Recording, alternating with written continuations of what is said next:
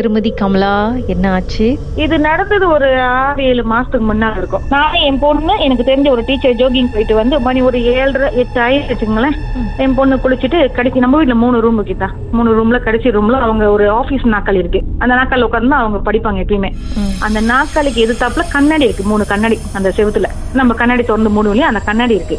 ஒரு எட்டு இருபது இருக்கும் கீதா. தமிழ் செய்தி முடியிற கட்டம் தம்மான்னு ஒரு சத்தம் கேட்டுச்சு. அம்மான்னு ஒரு சத்தம் கேட்டது நான் ஹால்ல இருந்து வரதுக்குள்ள என் பெரிய மக ஓட்ட அங்க ரூம் கடிச்ச ரூமுக்கு கதவு திறக்கிறோம் கீதா கதவு திறக்க முடியல. சத்தல ஆயிடுச்சு கதவு கடிச்சு ரூம் சின்ன மக கத்துறாங்க அம்மா பேய் அம்மா பேய் அம்மா பேயின்னு மணி எட்டு இருபது இதுக்குள்ளதான் இருக்கு. அந்த கத்த சத்தம் வந்து கீதா நம்ம பக்கத்துல உள்ளவங்க எல்லாம் எல்லாத்துக்குமே தெரியும். எட்டு இருபதுக்கு. அப்புறம் என் பெரிய மக எப்படி அந்த கதவு நானும் போயிட்டேன் கதவு திறந்தாச்சு. உளுந்து வந்து என் பொண்ணு சின்ன மக கட்டி பிடிச்சிட்டா என்ன? அம்மா பேய்மா அம்மா பேய்மா அம்மா பேய்மான்னு கத்தன சத்தத்துல ஏன் கேக்குறீங்க? பின்னால உள்ள சீன ஆண்டி பக்கத்துல இருக்காங்க. இந்த இந்த ரெண்டு சைடு இருந்து ஒரு சைடு வந்து பேச்சுலர் ஒரு சைடு தமிழும் இருக்காங்க ஃபேமிலி நான் உடனே என் வீட்டுக்கார் கேரள இருக்கிறதுனால என்ன செஞ்சேன்? உடனே என் வீட்டுக்கு கால் பண்ணி எங்க பக்கத்துல உங்களை கதவு திறக்க சொல்லுங்க. பின்னால பாப்பா ஏதோ பேய் பார்த்துட்டான்னு கத்துறா. கூப்பிடுங்க. அப்புறம் அவரு அவங்க போன் பண்ணி அப்புறம் அவங்க கவு திறந்தாங்க. நானும் கவு திறந்தா என்னமாச்சு ஏன் இப்படி கத்துனாங்க? என்ன ஆச்சு? அப்புறம் தெரியல என்ன ஏதோ ஒரு பேயை பார்த்துட்டாங்களா? என்னன்னு சொல்றாங்க தெரியல. கத்தி கத்தி கத்தி அவளுக்கு ஒரு மாதிரி மயக்கமா இருந்தா நாங்க தண்ணி எல்லாம் கொடுத்து ரெண்டு மணி நானும் ரெண்டு மூணு வாரத்துல பிடிச்சி ஏச பார்த்தேன். கண்ணு முன்னுக்கு வரணும்னு நினைக்கிறேன். எங்க கண்ணு முன்னுக்கு வர வேண்டியதானே பெரிய ஆளு முன்னுக்கு.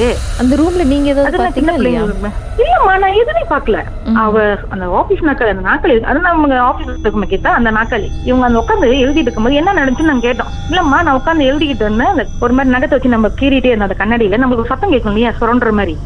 அந்த மாதிரி ஒரு சத்தம் கேட்டிருக்கு. இவங்க பூச்சி கீச்சி மாட்டிக்கிச்சு போல இருக்குன்னு இவங்க அந்த கண்ணாடி அந்த கேர்டன் நவுத்திருக்காங்க. அவ்வளவு பெரிய உருவமா. அப்படி கிட்ட அந்த கண்ணாடி கிட்ட. பார்க்க எப்படி இருந்துச்சா?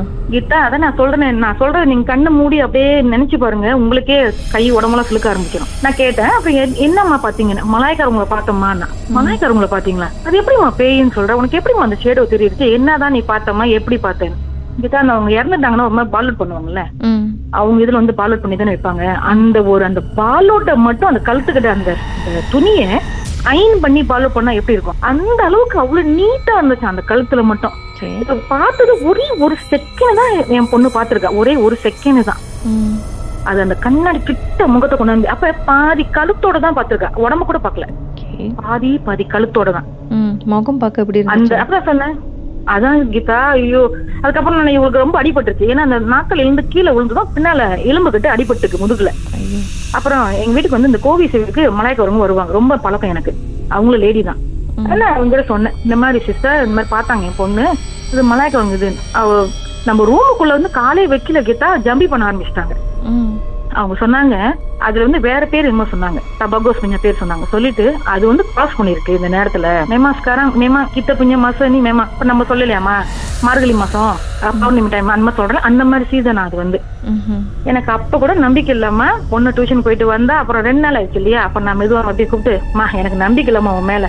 உண்மையில நீ என்னம்மா பார்த்த? எங்க வரைஞ்சி காமின்னு நம்ம வீட்டுல இருந்துமா கடைசி ரூம்ல ஒரு பிளாக் போர்டு இருக்கு ஒயிட் போர்டு அவங்களுக்கு ஈஸியா இருக்கும். ஏன்னா கணக்கு கணக்கு போட்டாங்கன்னா எழுதுவாங்க. கீதா அவ வரைஞ்சி காமிச்சா அப்பதாம்மா நானே நம்பினேன். என் பொண்ணு பார்த்தது சத்தியமான சத்தியம்னு ஐயோ அவ்வளோ பயங்கரமா இருந்துச்சுமா அவ வரைஞ்சது.